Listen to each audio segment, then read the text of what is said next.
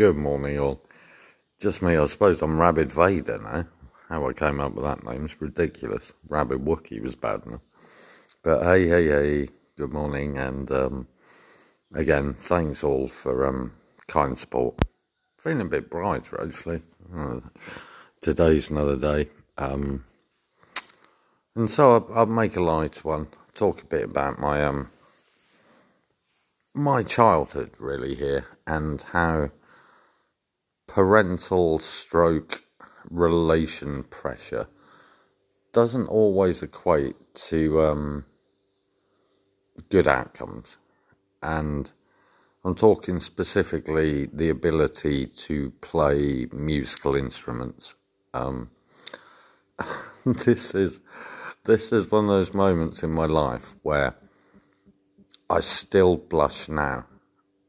If someone brought it up, or even to be fair, if I bring it up, I will still go bright red and I'll sweat because I'm still so embarrassed. Well, there's quite a few occasions in my childhood, but I'll, I'll focus on sort of two two specific moments that have really stuck with me. And I'm 46 now, for God's sake, or 46 and a half, unfortunately. But there you go. Happens to us all, if we're lucky, I guess. To be fair. But um, yeah, it was like one time when I was a kid. I, I was at I was at middle school, so I guess I was about nine or ten. I would have thought a rough guess. And my auntie Joan, who oh, we don't we we haven't talked in years and years. She doesn't believe in mental health. She thought my profession was a joke. Thought my psychology degree was a was laughable. You know, she she's very much of the Victorian old school era, I guess, even though it was you know, probably 19 mid 80s. So, um, anyway, not I'm bitter, obviously. but, um, yeah, apart from I got written out of her will and my, my sister's about to cash in on 100k plus, and I get I don't get anything. But we won't dwell on that because, like I said, I'm not bitter at all. and um, anyway, she was a teacher at my middle school, and her husband, Fred, was the musical conductor. What middle school has a musical conductor when you when you're dealing with nine and ten year olds? That is my first point. It's ridiculous you know, I was interested in playing recorders out of my nostrils. I wasn't interested in trying to front up a professional middle school orchestra. You know, it, it was just ridiculous. But bizarrely, I did all right in a in a kind of con man way. Um, what happened was that she uh, she put me forward. All my mates were playing drums because who wouldn't? When you're animal out of the Muppets, you're going to want to smash the hell out of some drums and cymbals, being a 10 year old guy. But no, no, no. Auntie Joan got involved and told my parents that I should play the violin. Mm, all well and good. Considering we were absolutely one of the poorest families in Norwich at that time, I would imagine. My uncle Fred donated me a violin, which was very nice, but then you couldn't afford the chin rest for it.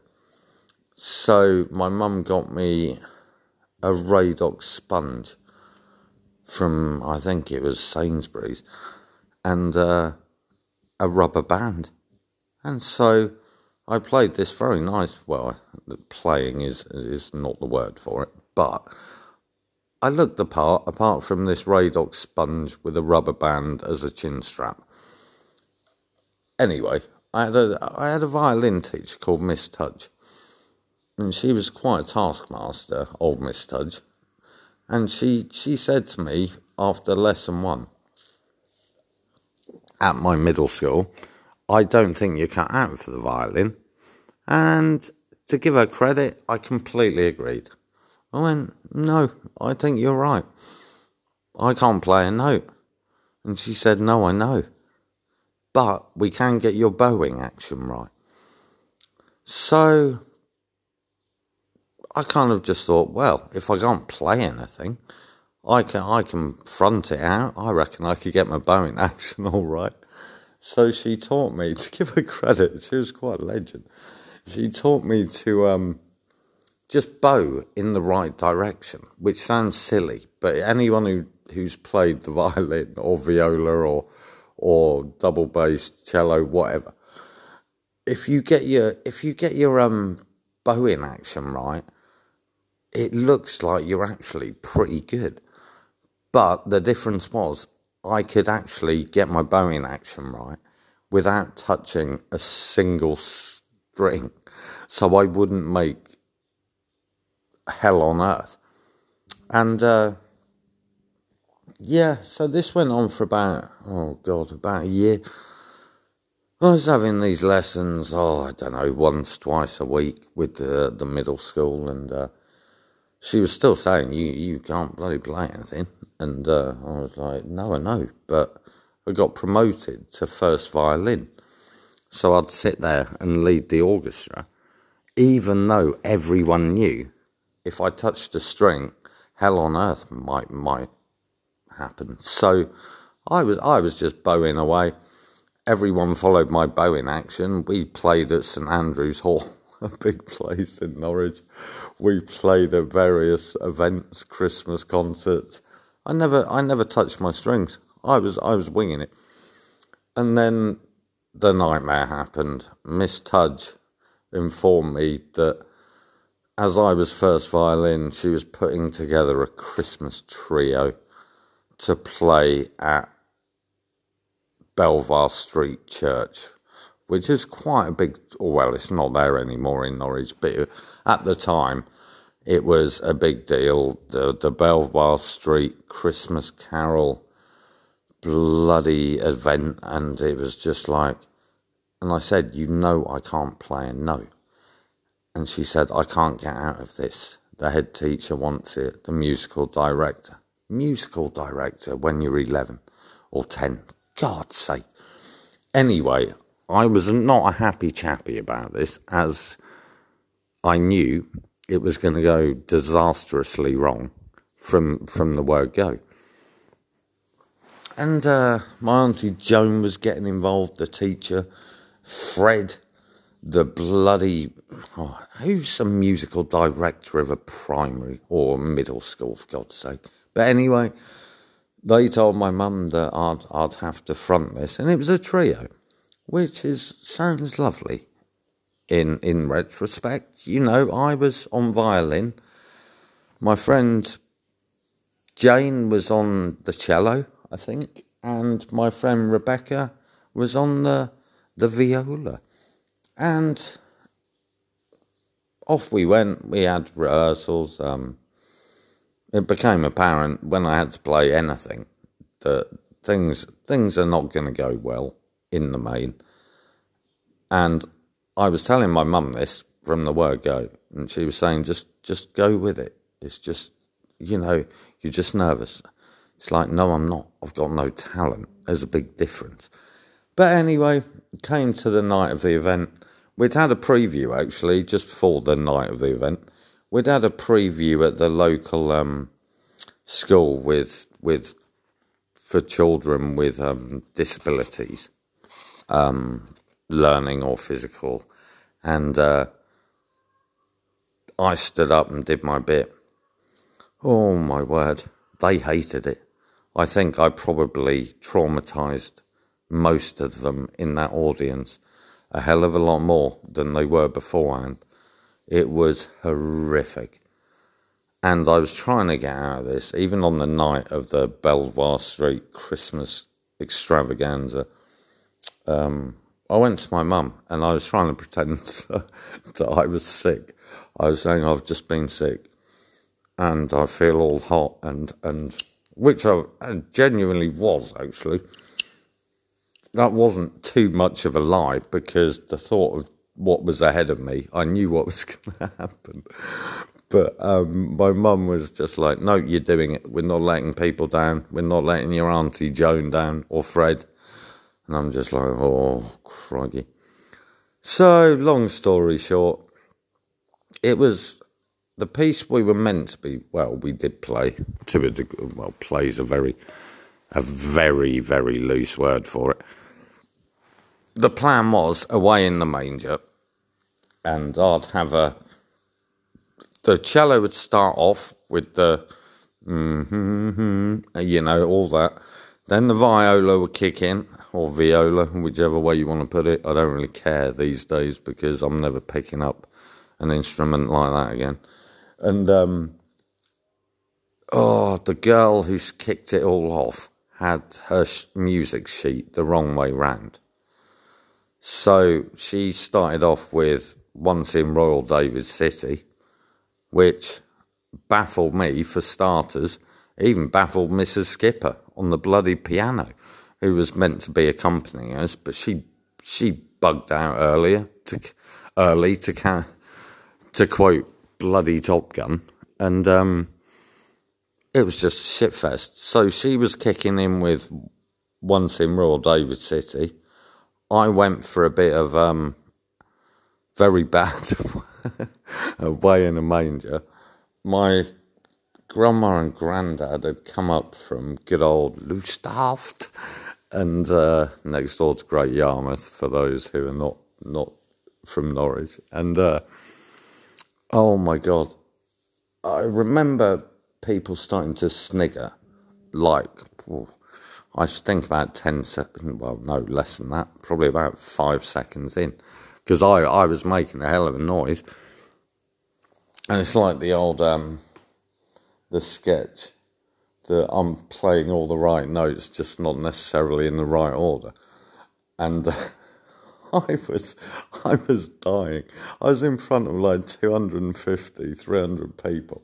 And I, I remember when I was making the noise I was making, looking around at faces in the audience. And some were, some were kind, to be fair. Some were almost like, go on, you can do it the majority were like, oh, fuck me. what, what the hell is this? And then there was the few who were just loving it, loving the disaster that we were putting on. And my poor family, I looked at my grandma and granddad. My granddad was looking at the floor my grandma was looking up at the beams as if she was thinking, oh, that needs dusting. Then there was my mum and dad. My dad was just looking in horror at me with his eyes wide open. And then there's my mum just looking out of the window, and my sister. Whoa, she's two years younger than me.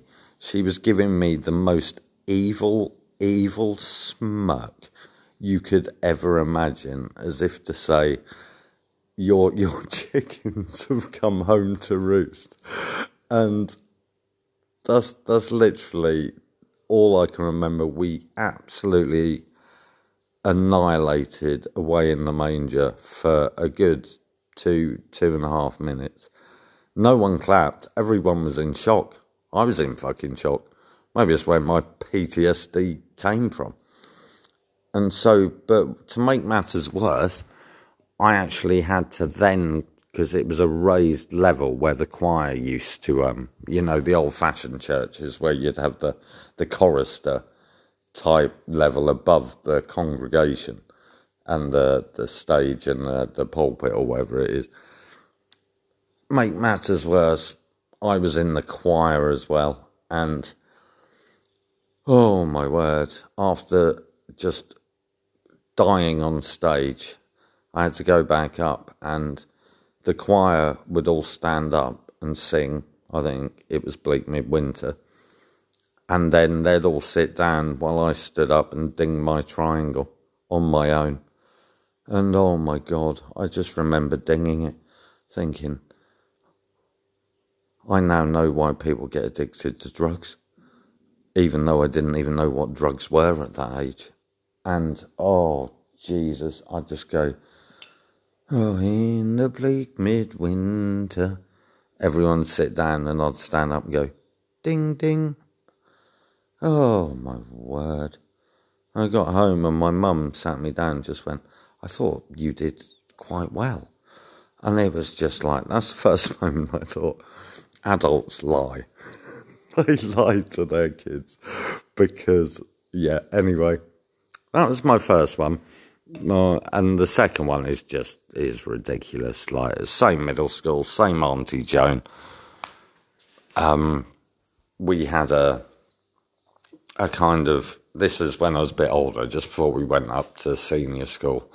And, um, that's when I went wild in the aisles. But um, funnily enough, but it was literally just like a cowboy fancy dress, cowboy and Western, Western. Well, not cowboy and Western. It was a levers do, but all my mates went as cowboys. They all went as, as you know, cool people, and there was a few who were pirates. There were a few who were other things, spacemen, as you do as a kid you know, Star Wars was was a bit early, but we had a few early versions of um of like Star Wars characters that were homemade, but they still look cool. But no, no, no. I wanted to go as a cowboy. And Auntie Joan got involved yet again and told my mum she was making me a Pinocchio outfit. A Pinocchio outfit. But not just any old Pinocchio outfit. Oh, no, no, no. She made me the tightest pair of little blue shorts. She, I have my white shirt, a pair of red braces, knee high white socks, little black shoes, and a fucking hat. A red and yellow hat, like a pork pie hat. But this is not the worst of it. We all had to stand on stage in front of all the parents clapping and seeing their children as their little angels dressed up for one last time before they become horror shows. And my auntie had made me a Pinocchio nose. But unbeknown to me, it had taken her so long, I never saw it before I got to the actual event. And looking back as an adult, it looked like a nine inch dildo. She'd made it, I don't even know what she, I think it was paper mache, but then she'd tried to make it skin colour. And my God, I was on stage in my Pinocchio outfit with a massive face strap on. And I just looked around. I looked around. Even my mates were looking at me, saying, You've got a willy on your nose. And I looked around in the audience of all these parents, and they were all looking at me. And they were all laughing. And I just thought, well, I didn't think anything really. I just thought, I wish I'd been a cowboy. Anyway, love you all, those guys. Take care. Bye bye.